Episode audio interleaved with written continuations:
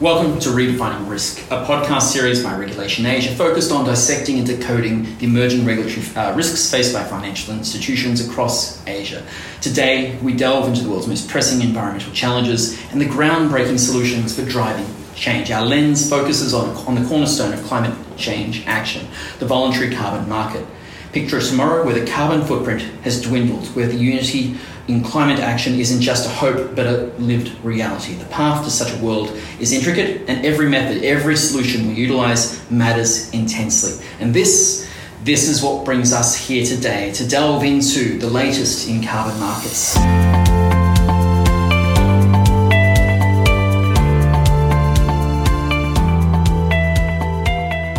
With Matt Chan from JP Morgan Chase to really delve into a lot of the work that's underway there. Matt, welcome to today. Thanks, Brad. It's great to be here. As a starting point, or to kick everything off, I mean, could you just tell me a little bit more about the bank's role in supporting decarbonisation and from your perspective, one, where carbon fit markets fit in, but also JP Morgan's role in, in all of this? Well, that's a great question. Um, I think banks um, do have a role to play in supporting their clients' decarbonisation. Um, there is a role for carbon markets within that, but actually, more importantly, you know, when we think about our environmental sustainability um, approach, we think in terms of three pillars. So um, we think about scaling green solutions, for example. And so that's everything from you know, how do we mobilise capital to support climate action? We have a one trillion dollar target over ten years, and that's to mobilise capital towards technology, towards renewables, towards carbon capture technologies, for example. Um, within scaling green solutions, we also think about, um, you know, do we provide climate-related solutions to consumers and investors, so financing, sustainable investment uh, products for asset management, for example. Um, and it's also about how we how we work with our clients. So we have a Centre for Carbon Transition um, that works with clients in terms of understanding their ESG needs, understanding their transition, um, trajectory, thinking about their business strategy around how, how do they uh, achieve decarbonisation, whether that's business models, whether that's through mergers and acquisitions. Um, and a small piece of that could also be, you know, thinking about their own operational sustainability. So, you know, do they um, get involved in carbon markets, for example? We also think about how we meet our needs responsibly. So we've got um, we've got Paris-aligned uh, commitments and targets around different sectors which are most uh, carbon intensive. You know, oil and gas, electric power, uh, auto manufacturing, for example, we added iron and steel, we added cement and aviation about a year ago, and we continue to uh, add to that. And then finally, the third pillar is around how we minimise our operational impact. And so that's a range of things across environmental, diff- different environmental KPIs, you know, paper, you know, where we source that from, um, reducing water use, but, in, but obviously importantly thinking about energy. So we have uh, targets around reducing our scope one and two uh, greenhouse emissions from our operations, so by 40% um, by 2030, for example. We also have um, uh, KPIs around where we source uh, energy, so for example, making sure that we source renewable energy for 100% of our global operations. And then finally, we do have a carbon um, management program, so this is where we have a KPI in addition to the real um, efforts that we're making to reduce our energy use and reduce our carbon emissions, we also have a, a carbon management program. And there we have uh, targets around maintaining carbon neutral uh, operations, and that's where our carbon credits uh, program comes into play. Okay, so it's not just about offsetting then? No, certainly not. I mean, a lot of what we're doing and a lot of what our um, strategy around climate and supporting our clients, deep, uh, our clients' carbon transition uh, is around engaging with clients, thinking about how in the real economy we decarbonise um, certain economic activities, how we work with clients to decarbonise their business models. Um, there is a role for carbon markets, but it's but it's part of a much much larger suite of uh, tools and uh, approaches that we need to deploy. The, the role that they play really is around enabling us to accelerate that and also uh, complementing uh, what we can do in the real economy. So, as I mentioned um, previously, around uh, hard to abate sectors, for example. Let's take a step back. I mean, originally, you know, I, I, know that you guys put out recently a white paper. I mean, what are the motivations be, behind you guys getting actively involved in putting out such white papers uh, and kind of really addressing these voluntary carbon markets? Yeah, look, um, as I said, you know, our, our business and our thinking um, obviously touched upon carbon markets. They, they play a very important role in terms of decarbonisation. We wanted to put out our paper, which is the Carbon Market Principles. Um, it really um, provides our thinking in terms of how do you strengthen voluntary carbon markets. So obviously there's some challenges at the moment, um, but we actually see, we, we actually see that a real strong need for confidence to develop and for those markets to scale. So we wanted to um, put them in perspective. We wanted to make sure that people weren't thinking of them as a silver bullet. You know, they're an important um, tool to, to, to, to, use in terms of enabling low carbon transition to occur at a pace and scale. So it's about accelerating both in the short term as well as long term solutions. Um, they can play a bit of a role in terms of mobilising some of the capital um, and reducing some of the costs to aid widespread deployment of uh, certain climate solutions. Um, but they also, at the same time, face several challenges. And so, what we wanted to do with the paper was just lay out, you know, our thinking in terms of what some of those challenges are, educate um, folks and stakeholders about, you know, different components of different of, of the carbon markets. But also, um, we provided a bit of an overview in terms of some of the criteria that we use when we're uh, thinking about our um, significant carbon ma- ma- uh, management program. And so we lay out some of the principles that we, we use when we're thinking about carbon offsetting, etc. But of course, this is evolving. Um, this is our thinking, the paper represents our thinking in terms of where things are to date, but obviously it's not the last word as this um, uh, important market evolves. No, clearly, you're, you're distinguishing between voluntary and compliance markets. I mean, can you tell me a little bit more about that? And I guess more importantly, um, you know, from your perspective and the research that you've been doing, I mean, how are carbon markets uh, most likely going to be scaled to meet global change targets? Yeah. Well, actually, that's a great question because sometimes there's conflation between um, compliance carbon markets and voluntary carbon markets. So um, there's a lot of activity in voluntary carbon markets, but at the same time, um, uh, compliance carbon markets also play a role. Just to distinguish them, um, compliance carbon markets regulated mechanisms uh, generally established by governments, sometimes national governments, sometimes uh, local governments. Um, they're often uh, tied to cap and trade frameworks. So, what that does is enable um, efficient allocation of emissions to the most valuable activities. So, you introduce a market mechanism. Um, they can also be tied with national at the national level to, for example, emissions reductions commitments. And so, what that does is tie uh, a market mechanism to uh, enabling um, certain emissions uh, levels to be met at a jurisdictional level. So that's uh, compliance carbon markets. Voluntary carbon markets also obviously uh, utilize market uh, uh, mechanisms. Um, what they do is, well, they're an important and emerging tool in terms of supporting net zero transition, and they're often driven by uh, individuals, they could be driven by organisations and other entities that voluntarily choose to um, reduce their carbon footprint or offset their emissions.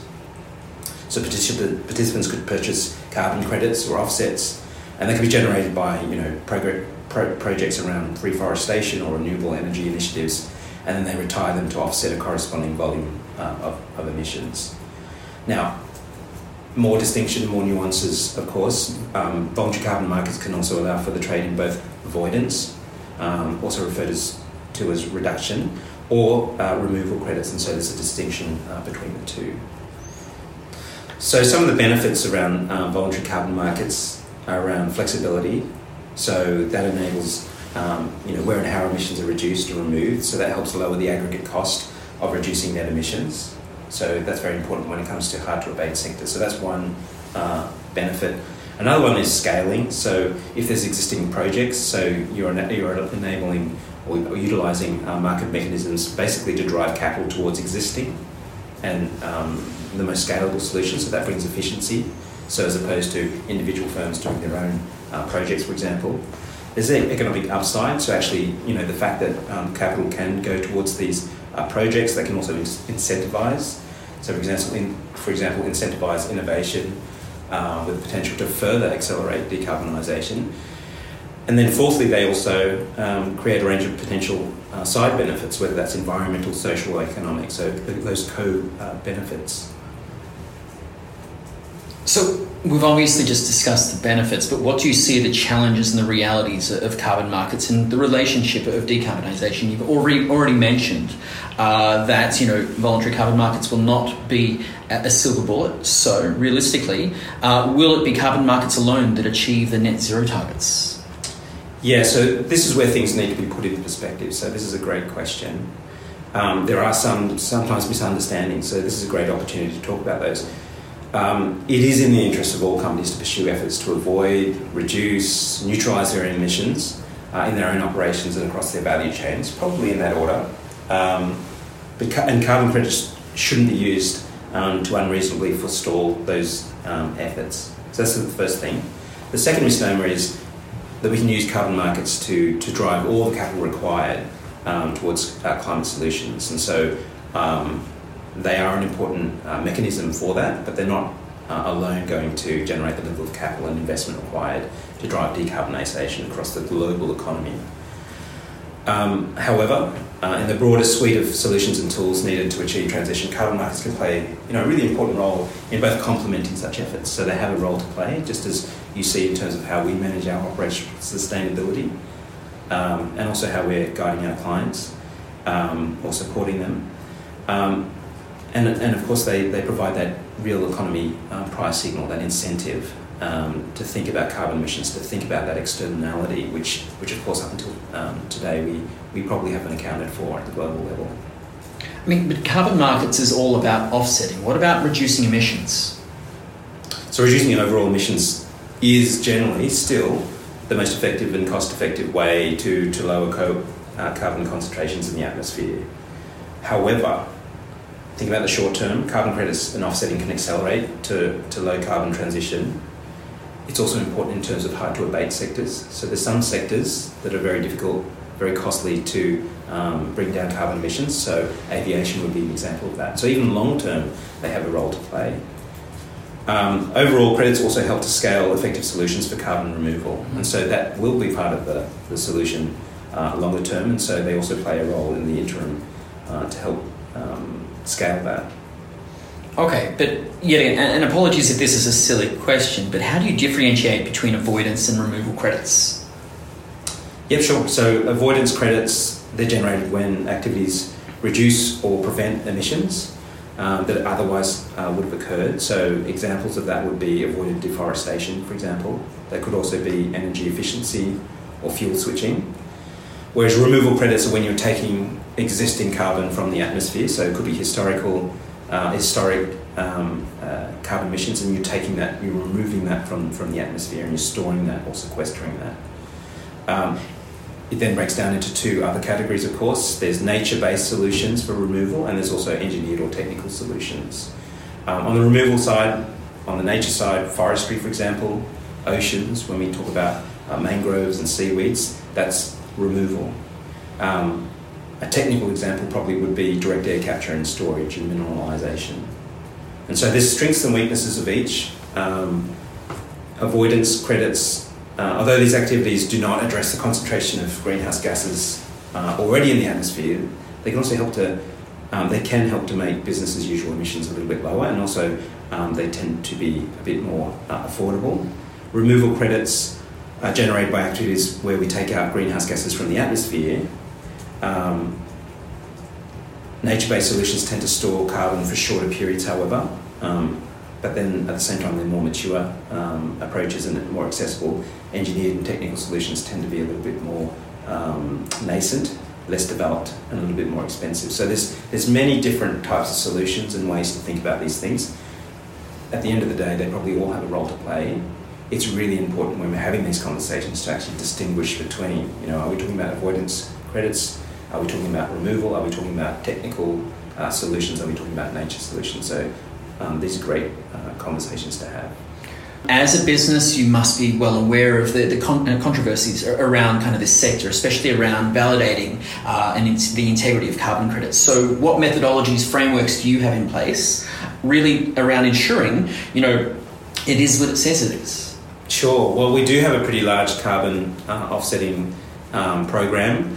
Uh, as I mentioned, we're a very large organisation. We also put time and energy and resources into making sure that you know what we are um, uh, engaged in uh, meets our criteria and we're comfortable with what we're doing. And so, what we did with the paper is actually publish some of the criteria that we use. There's, there's around 8 mm-hmm. um, we call them the core carbon market principles, and obviously, it's an opportunity for people to, to take a look at them.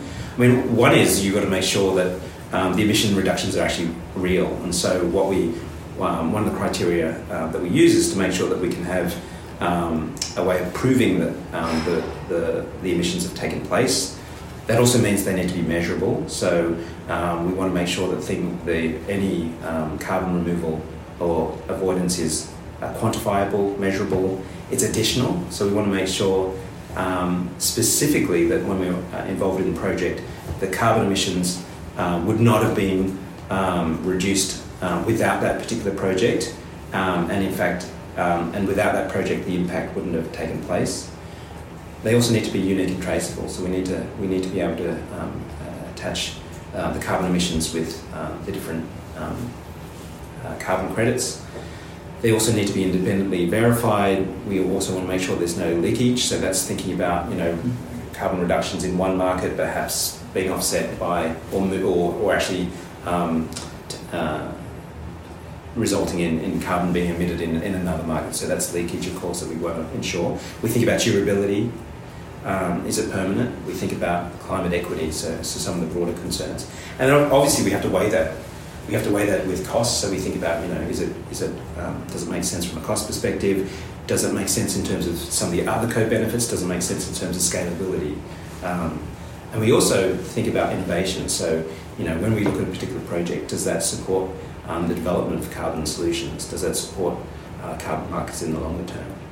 So there's some of the, the criteria that we use. I mean, those eight criteria in many ways speak to many of the core challenges I think that the market's been having. I mean, from your perspective, you know, are there any other challenges that need to be addressed to, to really build up market confidence so the markets have, I guess, greater scalability? Sure. So I think, you know, we do need to further grow and we need to strengthen um, the market. Um, we also need to think about you know what is needed for this to happen, and there's probably several significant um, and interrelated challenges around that. So there's different components, of course, to markets. There's you know project developers, you've got standards, you've got registries, you've got verifiers, you've also got brokers, so market participants, brokers, traders, retailers, and then of course the end purchasers. So one of the things that um, I would focus my thoughts on is around the quality of supply. So perhaps there's a lack of high quality supply, so that obviously um, feeds into perhaps a, um, a lack of confidence at times, market integrity, and so that goes back to what I was talking about uh, earlier, which is about thinking about you know is there a variation in the availability and quality of information to assess um, credit quality, and so that results in confidence. Um, and then there's a couple of other things, you know, just the complexity of the markets. And I know we're going to talk about you know Asia Pacific, for example, and international developments, but there's a whole lot of complexity um, in terms of you know different schemes, different ways of approaching these things, and quite a fragmented um, uh, landscape. And then the final thing that I think is worth noting is just the maturity of the market. So if we're thinking particularly around voluntary carbon markets, you know they are relatively immature, they're relatively nascent. Um, there's probably a lack of support um, for more sophisticated um, ways of trading, for example, and so this you know might reduce liquidity and also the ability to trap different kinds of uh, market participants. And so, probably in aggregate, some of these issues um, need to be developed and looked at over time. However, I will probably focus mostly on the quality of supply, but also um, market integrity from the perspective of you know the, the quality of information um, needed to assess the, the credit uh, quality. You'd mentioned fragmentation, and you know, in the past 12 months, I think we've seen a flurry of papers from the likes of ISDA, IOSCO, uh, as well as from ASIFMA. Um, what is the, the, what are the what are the goals or the objectives of all of these kind of papers, and I guess more importantly, what is the role of the, the regulators in helping bridge this fragmentation? Well, look, again, it, it makes sense, and it makes sense to really think about compliance carbon markets versus voluntary carbon markets because you know they are different. I mean, IOSCO um, did come out uh, nearly a year ago, or perhaps it was over a year ago, um, with, with, a paper on uh, compliance carbon markets and also um, voluntary carbon markets. Um, I think for, from a compliance carbon markets perspective, there's been a lot of discussion about you know how do you think about the primary um, market versus the secondary market? How do you uh, ensure there's predictability around primary market decisions? Also, structures for primary markets. You know, what are the allocation mechanisms? Um, how do you make sure this market stability? So that's compliance carbon markets. I think for voluntary carbon markets, the story's still unfolding, mm-hmm. very new, still evolving. We still need room to innovate and for them to evolve and for um, business standards uh, and international standards to develop. Um, so a lot of the discussion is around you know whether the work of um, voluntary carbon market governance bodies, so some of those are some of those are industry led, whether that work could be um, leveraged to greater um, encourage standardisation and also think about these supply side integrity issues. Um, there's probably a role for uh, regulators um, to play in terms of uh, continuing, continuously monitoring um, the development and linkages between compliance carbon markets and voluntary carbon markets to see how they develop. There's probably a need for ongoing industry dialogue um, to ensure that uh, as those markets develop, the different participants can, can uh, play, play their role in terms of informing how they, um, how they develop. But all the regulation, when we think about regulation, we probably need to make sure that it's both proportionate, uh, particularly for voluntary carbon markets, to allow some of the innovation to, to evolve and for uh, some of those business standards and uh, international standards to um, develop over time. I know when we're talking about carbon, and especially a lot of the research, it is on a global basis, but given your focus and role in Asia, I mean, what do you see that's next for, for carbon markets in Asia across the short, medium, and longer term? Well, look, there's a lot happening in Asia Pacific, um, and in fact, the uh, SIFMA has just, uh, as you alluded to, um, launched a paper very recently. It's a great um, discussion document. It's it's there for market participants. It's been written for policymakers and also regulators, and it also has a great summary and overview in terms of some of the developments happening uh, in Asia Pacific. It is a little bit fragmented. It is a little bit um, complex. I mean, right here we're recording from Hong Kong. Um, the Hong Kong Exchange has soft launched its uh, core climate uh, program. That was done, I think, last year, uh, and it continues to develop. Um, it's focused on um, providing voluntary carbon credit connectivity between Hong Kong, China, and also global markets. Um, and I mean, it, includes trading, custody, and settlement functions for corporates, investors, and uh, project owners. Um, and also, um, it recently signed an MOU uh, with the China Emissions Exchange uh, in Shenzhen. Which, which brings us to China.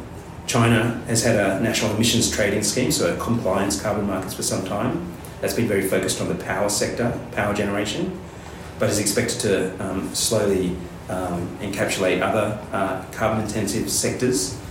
Um, but on the VCM side, or the voluntary carbon market side, um, there is also the certified emissions reduction scheme where certified emissions reductions are traded um, that particular scheme was halted in 2017, but is expected to be relaunched soon. So again, there's a potential for connectivity between what Hong Kong is doing and that scheme. Singapore, on the other hand, has a carbon tax. Again, different mechanism to think about carbon emissions at the national level for them.